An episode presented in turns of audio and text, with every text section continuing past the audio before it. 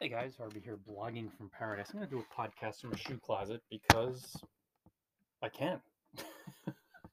anyway, stop overwhelming your readers, guys. I came across a blog post earlier today, and I know the blogger meant well on one level, but he talked about making a lot of money, which is cool. It's great to have that income claim, all well and good but then he proceeded to share just endless practical tips, thousands and thousands and thousands of words.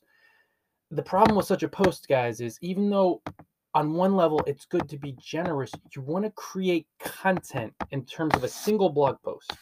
Instead of a 3,000 word post or 4,000 word, put that curse, I'm not put that content in an ebook and sell it. For a blog post, write and publish something that readers can immediately, from beginners to struggling bloggers, newbie bloggers, that they could read and use immediately in minutes. And obviously, if someone's sitting there trying to read 3,000 plus words and 50 to 70 to 80 tips, they can't use that in minutes. So it's not highly beneficial to new bloggers. Everything you do should be scalable. It should be easy to practically seize and use immediately receive benefit from. That's genius. That's power. That's success.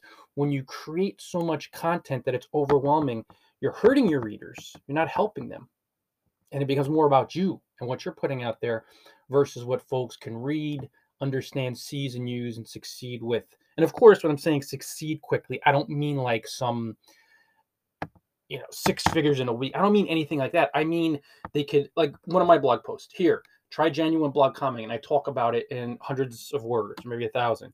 And then a reader could read the freaking post and put the tips into use practically so they could understand and go read some blog posts leave comments the right way post and then see an extra 10 visitors today or an extra 7 and then over the next week for the week an increase in 50 to 70 to 80 blog visitors over that week period. That's what i'm talking about. So stop overwhelming your readers stop trying to impress them help them, and you will become a more successful blogger. Feel free to share this podcast with your friends and make sure to stop by bloggingfromparadise.com. We have ebooks and courses.